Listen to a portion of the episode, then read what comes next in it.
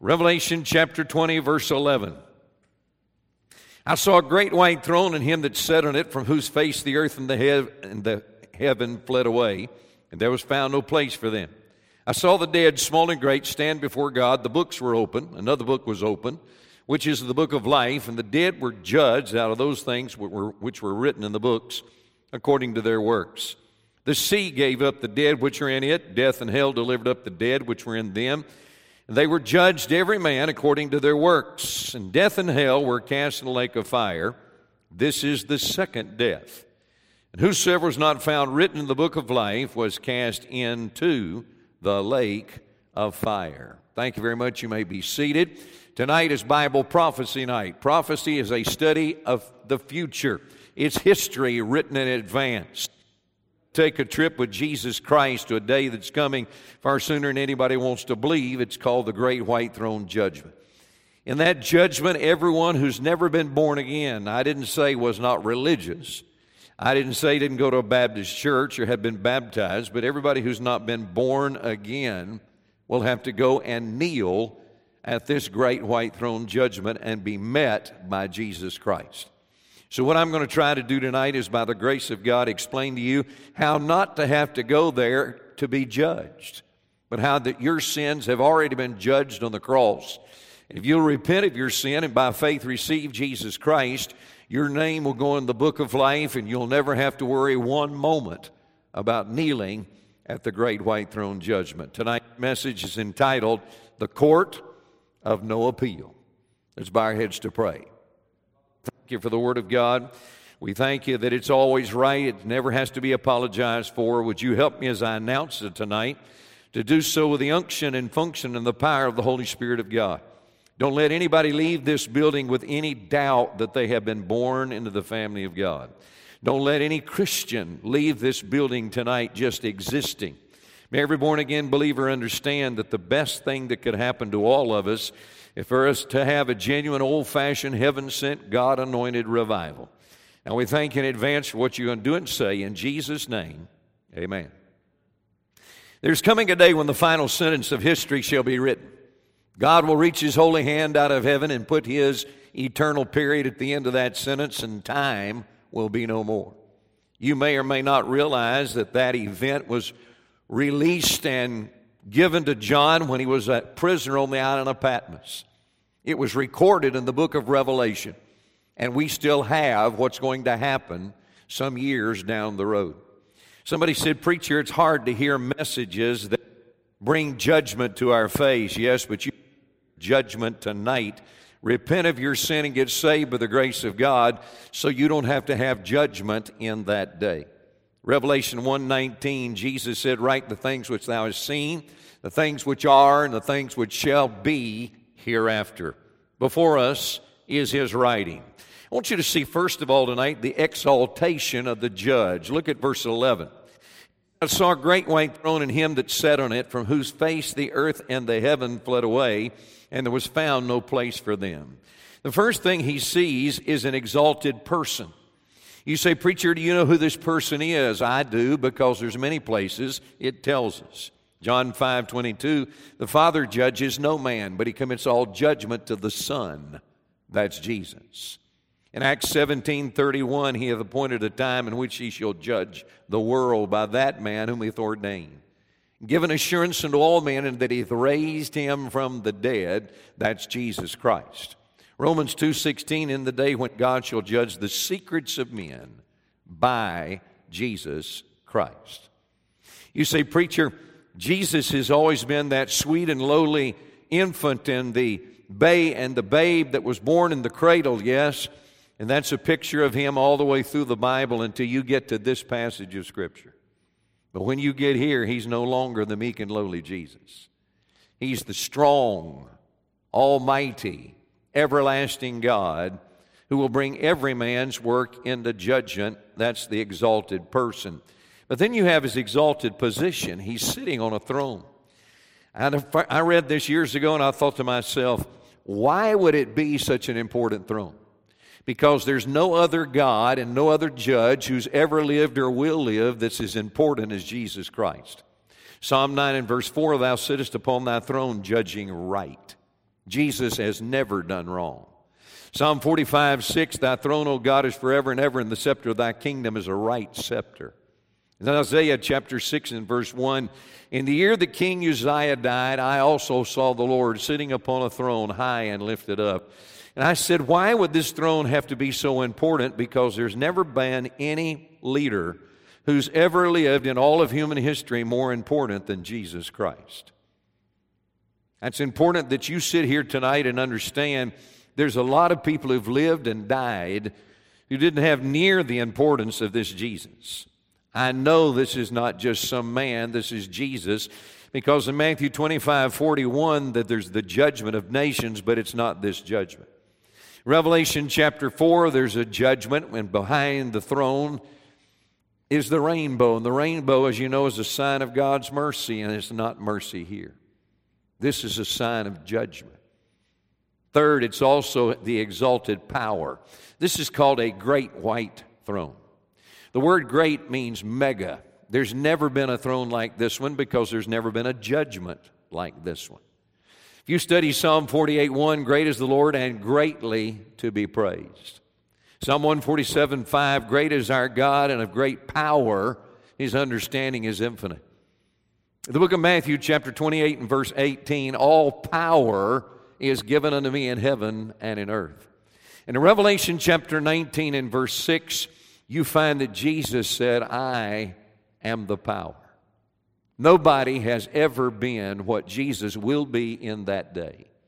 Oh, he has that power tonight, but most of us have never seen it like we'll see it in that day. Oh, yeah, he is infinite, and we're finite. We come to him and we kneel at his nail scarred feet, and he looks at us and he might say it this way I did all this for you. Now let's find out what you did for me. There are going to be a lot of people who were hot shots in church that'll be no shot at the great white throne judgment. There'll be nothing to answer, no way to defend a carnal, loose, godless lifestyle. Then also, you need to understand his exalted purity. This is called a white throne. 80 times in the Bible, the word white is used. And almost every time stands for the purity of the objective or the person who's sitting on that throne. If you were to study Isaiah 118, come now, let us reason together, saith the Lord, though your sins be as scarlet, they shall be white as snow. Though they be red like crimson, they shall be as wool. The Bible tells us in Matthew 28 and verse 3 his countenance was like lightning, and his raiment white as snow. In Acts chapter 1 and verse 10, two men stood by in white apparel. In the book of Revelation, chapter 2, there's the white stone. Chapter 3, there's white raiment. Chapter 6, there's white robes. In chapter 19, there's a white horse. And in every occasion I just gave you, it represents total purity. So let me reintroduce to you the exalted person and power, the exalted position and the exalted purity. Ladies and gentlemen, this is the great white throne. Jesus Christ is presiding. Number two, you need to see not only his exaltation, but you need to see his examination. Look down at verse 12, for it says, I saw the dead, small and great, stand before God. In verse 13, the sea gave up the dead which were in it, and death and hell delivered up the dead which were in them, and they were judged every man according to their works. Now, the word dead in the Bible can refer to either physical death or spiritual death. In both of the situations, your body and your soul are separated. So, if you've been thinking that when you go to the great white throne judgment, uh, it'll be a little weak and it won't be real nice, but you'll be able to get through it. All you got to do is just exist on planet Earth and somebody's lied to you. There has never been a judgment like this. In this judgment, the one who could have been your justifier and taken away every sin will be your judge. And everything you tell him won't matter because he knows exactly what you did and did not do on planet Earth. It's interesting if you study Hebrews 9:27 it's appointed unto men once to die and after this the judgment. Once to die and after this the judgment. In the book of Job, chapter 21 and verse 30, the wicked are reserved for the day of judgment. In Proverbs chapter 22 and verse 2, the rich and the poor meet together. The Lord is maker of them both. When will that be, the great white throne judgment? So if you're sitting here tonight and you're kind of blowing this off and you're saying, evidently I got in one of these hot hell preaching services, you're right. And if you think I'm going to apologize for anything I'm preaching, you're wrong. Because whatever is stated in the Word of God is true and will be true for eternity. This man, Jesus Christ, calls and assembles all the dead from all creation but he not only has an assembly of the dead, he has an accounting of the deeds.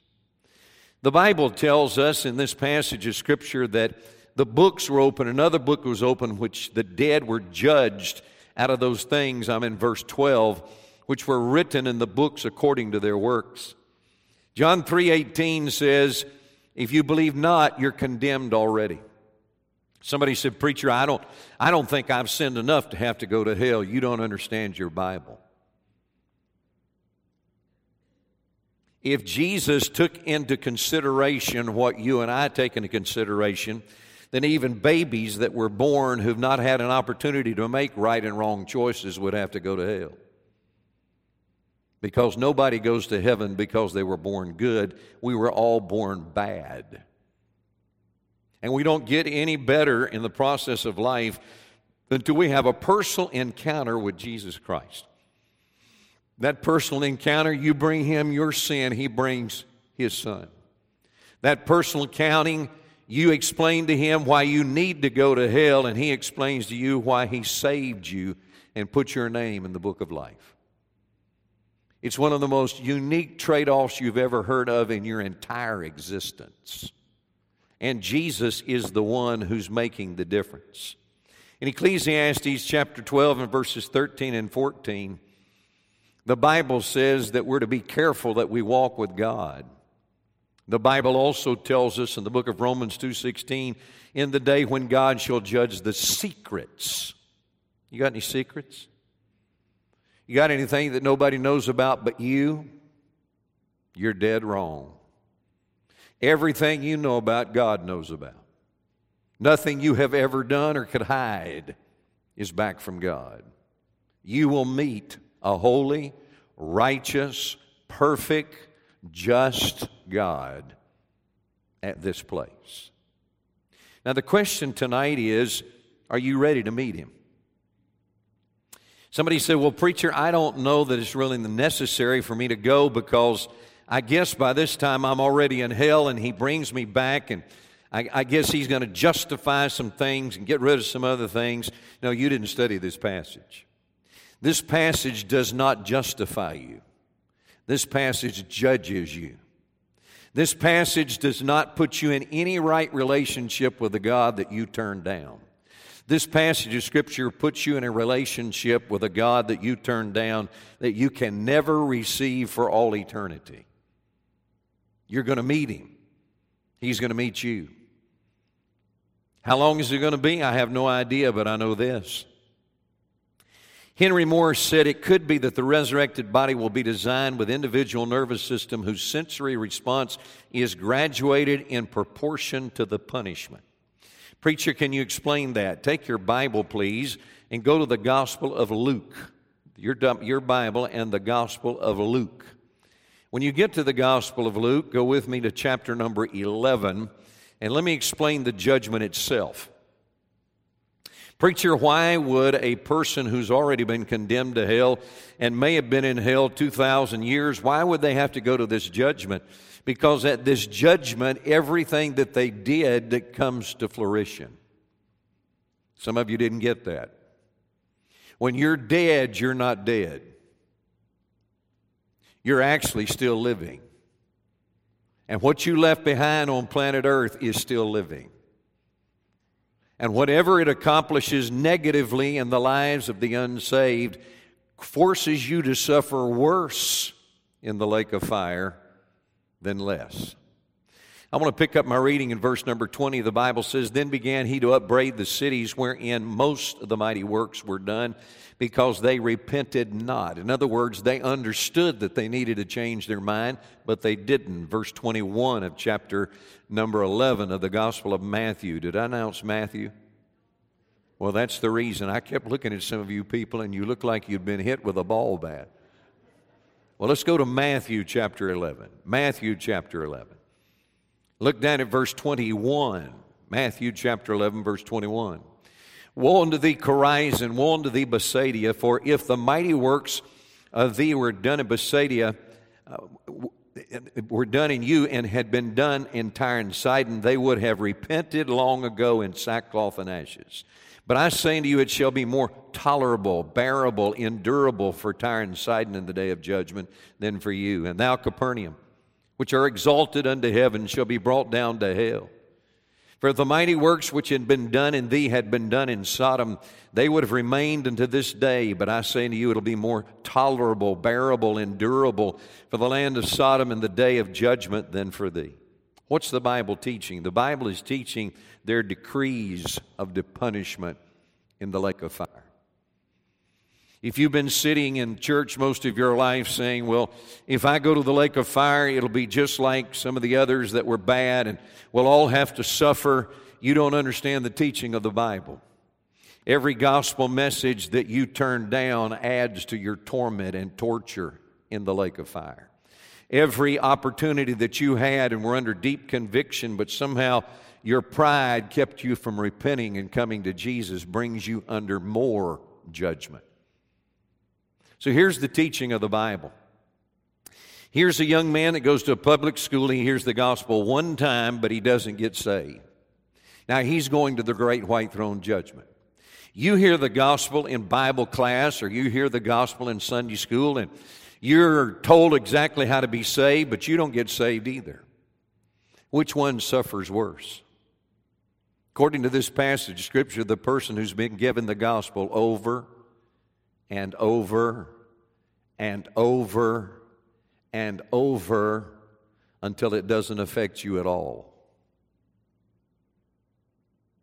And now you can sit in church and none of this bothers you. You say, Preacher, that's hard to believe. You better believe it because it's happening to some of you tonight. And it may be when the service is ended, if you get up and shake this off and go out to your car and wait on your wife, God may simply say, That was the last time I spoke to you. You'll never hear me again. You say, Preacher, this is an awesome passage of Scripture. It may be one of the most awesome passages of Scripture in all the Bible. Every Bible class you went to, every Sunday school class you went to, every time you sang in the choir, every time you gave a gospel message, everything that you did that did not repent of, you will be judged for. I want to call your attention back to verse 20 because he said they repented not. And I want to call your attention to verse 21 because they would have repented long ago in sackcloth and ashes. And I want to make a very important point tonight. Salvation is not just believing that Jesus died, was buried, and raised again. Satan and all of his demons believe that. And Satan and none of his demons will ever go to heaven because they've already damned their own soul. But they mentally believe the teaching of the Bible. But they don't personally change their mind and put all of their confidence in Jesus Christ, who He is, He's God. What He did, He died in your place, took all of your sin on His body, paid for it with His red royal blood, was put in the tomb, and three days later, He came out alive in the body and alive in the soul. And you say, well, I believe that. No, the question is not do you mentally believe that? The question is have you ever personally received that? You say, Preacher, go on. No, I'm just looking tonight at you to tell you that you may mentally believe that. But if you've never personally received it, you're not going to heaven. Salvation is of, in, by, and through Jesus Christ. And without Jesus Christ, you have no salvation. The Bible tells us in Luke 13, 3 and 5, except you repent, you'll perish. Acts 3:19 Repent ye therefore and be converted. Why? That your sins may be blotted out when the times of refreshing shall come from the presence of the Lord. Acts 17 tells us you need to repent. Acts 20 repentance toward god and faith towards our lord jesus christ. And if you look up every one of the scriptures i just gave you all of them deal with salvation so if you're here tonight and you're having real trouble with an old man preaching the gospel that includes repentance, you better take that up with Jesus because he's the one that said it did. If you're sitting here now and it really bothers you that I'm teaching you a simple Bible truth, God changes your life, you change your mind. Until you come to the place that you'll change your mind, you can't be saved by the grace of God. You say, well, preacher, is there anything else I need to do? Well, in the book of Matthew, chapter 7, God said you not only need to repent, but you need to believe. That means you put all of your confidence in the one person whose name is Jesus Christ. You don't come to him if he's the Son of God, you come into him since he is the Son of God. And if you come to Jesus and you say, Well, I believe you might be the Son of God, but I'm sure there's some other way to go to heaven, it's important for me to tell you, you are not saved. Jesus has no competitors. It's Christ or hell.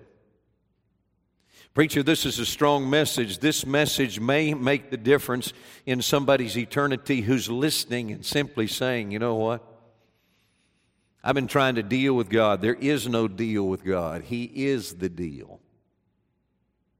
And you either change your mind and God changes your life, or you just keep going saying, I'm born again, but what you have is a fictitious character that's supposed to be in your life instead of the reality of Jesus Christ in, by, and through your life. Have you ever come to Christ by simply saying, I don't want my sin. I can't change my life, but I sure changed my mind. I put all of my confidence in Jesus, and I believe you died for me, were buried for me, and raised again for me. And I invite you to come live in my life and save my soul. Well, I did that, but I don't know if it worked. If you've really ever been saved, it worked. And if you can sit here tonight and say, I did that, but I don't know if it worked, then probably the problem is not with Jesus, is with you. Jesus is 100% for saving every repentant sinner who comes to him by faith. Take your Bible in closing, go back to the book of Revelation in chapter number 20. You've seen the exaltation of the judge, you've seen the examination by the judge. And then finally, tonight, I want you to see the execution of justice. Go to verses 14 and 15. Death and hell were cast into the lake of fire. This is the second death. I'm in verse 15 now. And whosoever is not found written in the book of life was cast into the lake of fire. On more than one occasion this week, I have taken the book, which is simply a hymn book, and borrowed it from off of this piano. And I brought it to the platform and simply said, If your name is in the book of life, this is a hymn book, but if your name is in the book of life and you belong to Jesus, then you never have to worry about this event because the worst that will happen is you'll be there to pass judgment as one of God's children, not one of Satan's. Now, the Bible says that if you've been born again, then your name is in the book of life. There's two or three views of the book of life. One is when you get born again, that moment your name goes in the book. That's one view. There's another view, and that is that the moment you get born again, your name that was already placed there before you were born is now sealed there. You study Exodus 32 32 and Psalm 69 28 and Revelation 3 and verse 5, it would appear that those three verses of Scripture verify that your name was already placed there before you were born on planet Earth. Now, I do want to give you a loving word of warning. You can say, well, see there, my name is already there. Yeah, you can also understand if you get up and walk out tonight, it may simply be that God will erase your name. And you'll never have another chance to be saved. Because when He's finished with you, you're finished. The question everybody has to answer tonight is Is my name in the book of life? And if you just said, No, it's not, or No, I don't have any uh, a way of, of knowing it is, then what you need to do tonight is change your mind and change your faith. Jesus said in Romans 12 19, Vengeance is mine, I will repay, saith the Lord. I want to say a word to everybody in the building who names the name of Jesus and you think you've been saved for a long time. You know, most born again believers do not believe they will go to this judgment. Well, I want to tell you that's wrong. Because the Bible tells us in 1 Corinthians chapter 6 and verse 2, do you not know that the saints shall judge the world? The word world is the term cosmos. It means people who are not born again. And just as sure as you're sitting in this building tonight and you're listening to this message, I believe there'll be a day that you'll have to go and you will watch people that you knew and knew through life, and they worked with you and lived in your neighborhood and lived across the street, and you got water at the same water fountain, but you never said anything to them about Jesus. And you say, Well, Jesus understands. Here's what he understands that you're a coward. Preacher, that's me. No, no, no, that's Bible. Because when you get over being a coward, as Peter had to, and you get back into Jesus, everybody that you meet and everybody that meets you will know that you have been with Jesus. So the question tonight is Are you living as though you have been with Jesus? Are you living that type of life? You say, Well, preacher, what kind of judgment is this? It's hell fire. You say, so what does that mean? It simply means that this place is an extension of hell. It's worse than hell. The place called hell is gone. It evidently has become a part of this place called the lake of fire. And this place will never go away.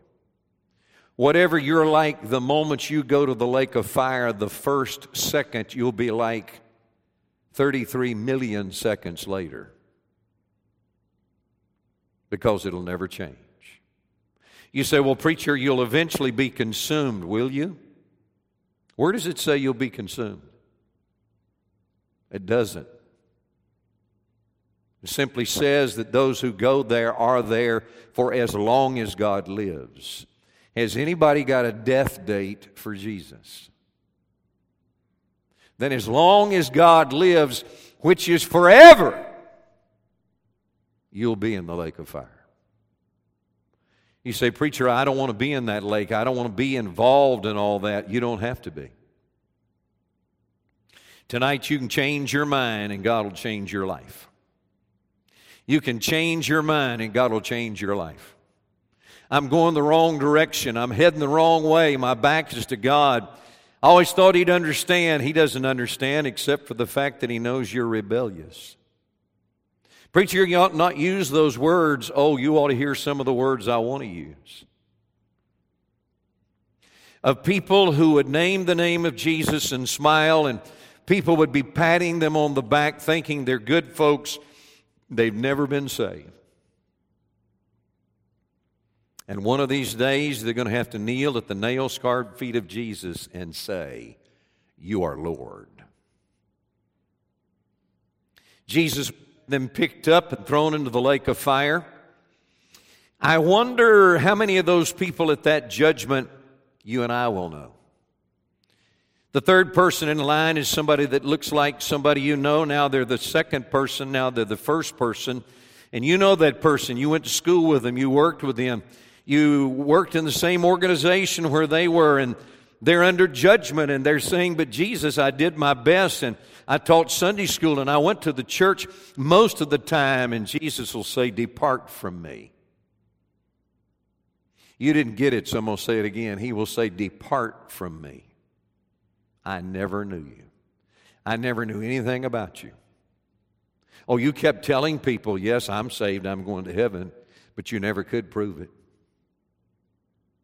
So now you have to go to the hell that you denied you were going to, and you're going to live there as long as I live in heaven, but you could have gone to heaven with me. if you had repented and believed the gospel.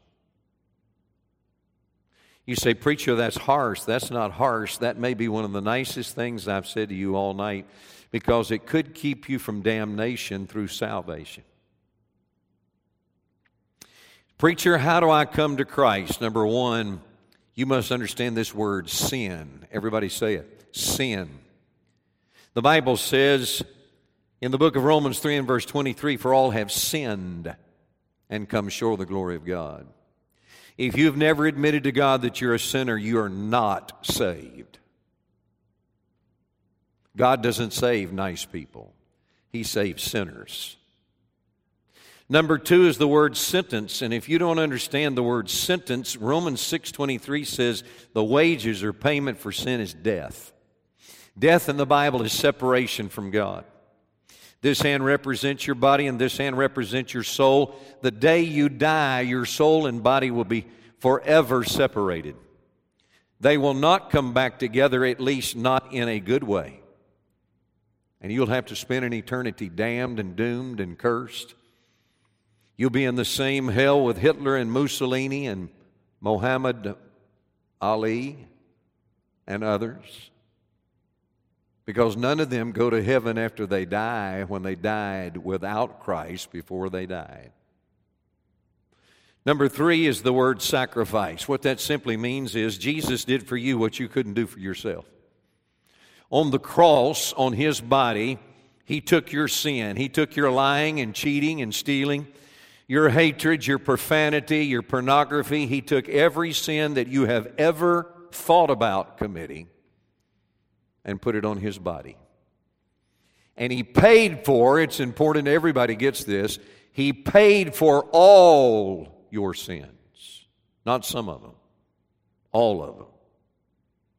And with his red royal blood, if you repent of your sin and receive him, he takes that blood to wash away every sin in your life. And when you go to kneel at the judgment seat of Christ, which is different than the one we've been talking about.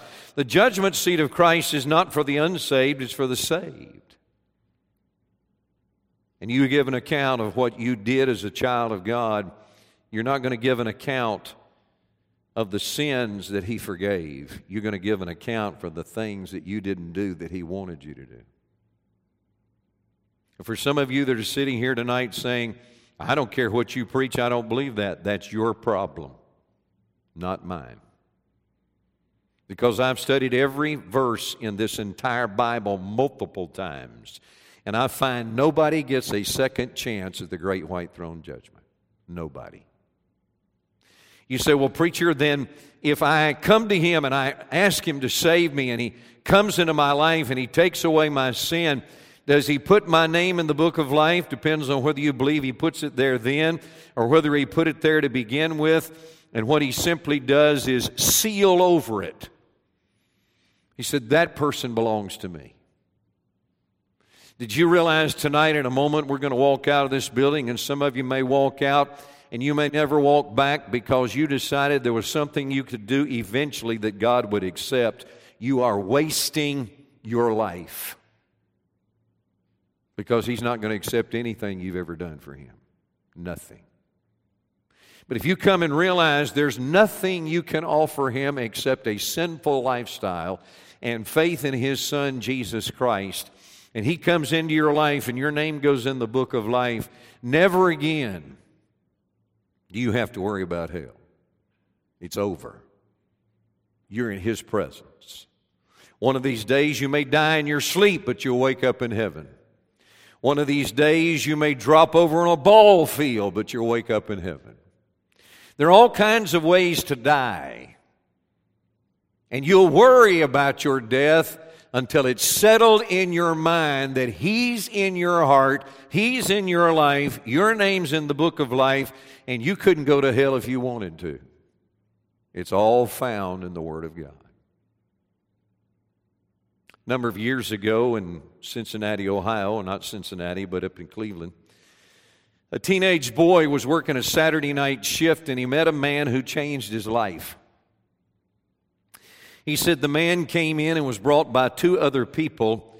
He'd been burned over a good portion of his body and was in terrible pain. He worked for a company that made a white powder, and that white powder was used to put on burns. And if you put them on burns and you put it on right, it could quench the searing and seething that was in the person's life. And he had the place where he worked. He went over and he saw the desk was open and nobody was around. And he looked and didn't see anybody. And he thought, that's the substance. That's what they make here. And I'm going to take some. And so he took it and put it in his pocket and took it home. His mind was simply, I'm going to use it one of these days and I'll have some fun. This is a true story. A couple of months later, he's having a drinking, drugging party, and he suddenly remembers the vial. So he went to the study and he picked up the vial and he called some of his friends and he said, Let's go back here to the bathroom. I want to show you something most of you have never seen. He went back and put the stopper in and put some beads of water in the sink and threw some of the powder in, and a large explosion took place. The people couldn't believe what they were seeing. He put more water in place. They said, Do it bigger. He walked over to the toilet and on his way over, one foot got behind the other foot. And in his inebriated condition, he went over and his hand slammed against the rim of the toilet. Much of it went into the toilet, some of it was on the outside. It covered his shirt, it covered his face. There was a couple of men that had been drinking much and they put him in a car and they took him to the ER. The orderlies didn't know what to do, they'd never seen anything like this. The nurse was not exactly sure what it was, but she thought maybe she could wipe some of it off. And so she went over and got a sterile Telfa pad and put some uh, stuff on there that she thought would take out the sting. And when she got within the proximity of the man's face, a large stream of fire shot out of his jaw and consumed her Telfa pad. He began to beat his face and scream, I'm in hell. Do you hear me? I'm burning in hell. Do you people hear what I'm saying? They took him and strapped him down. When the doctor came, he wasn't sure what he was dealing with. He had enough sense to know this man needs help. He decided not to give him a sedative. Instead, he simply said, I'm going to have to do this, and you're not going to get anything to kill the pain. So he goes to the first area and he takes his scalpel and he puts it in between the skin and the white powder and the first thing he does is remove it, and the man begins to groan. He goes to the second place, and pretty soon the man's screaming. He said, Do you people hear me? I'm burning and I'm in hell. Somebody needs to help me. Do you hear what I'm telling you? Until he finally passed out. The boys stood there through the whole surgery. Finally, they rolled him into the recovery room. The boys stood and didn't go anywhere. They just stood there. They were in shock. The physician went and washed up and cleaned himself up and came back into the operating room, and there stand the two orderlies, almost as if they had seen a dead man rise from the dead. The doctor went over and he looked at those boys and he said, Boys, I don't know much about you, but I can tell you this. What happened tonight is nothing compared to hell. And if you die in your sin and go to hell, you won't be there temporarily. You'll be in hell for as long as there is a God. The next day, the young man was still under conviction. He told the pastor, he said, Pastor, I need to be saved now. Not sometime later, I need to be saved now. And the first day you believe the story that I told you and realize you're lost, you will not run from Jesus, you'll run to Jesus.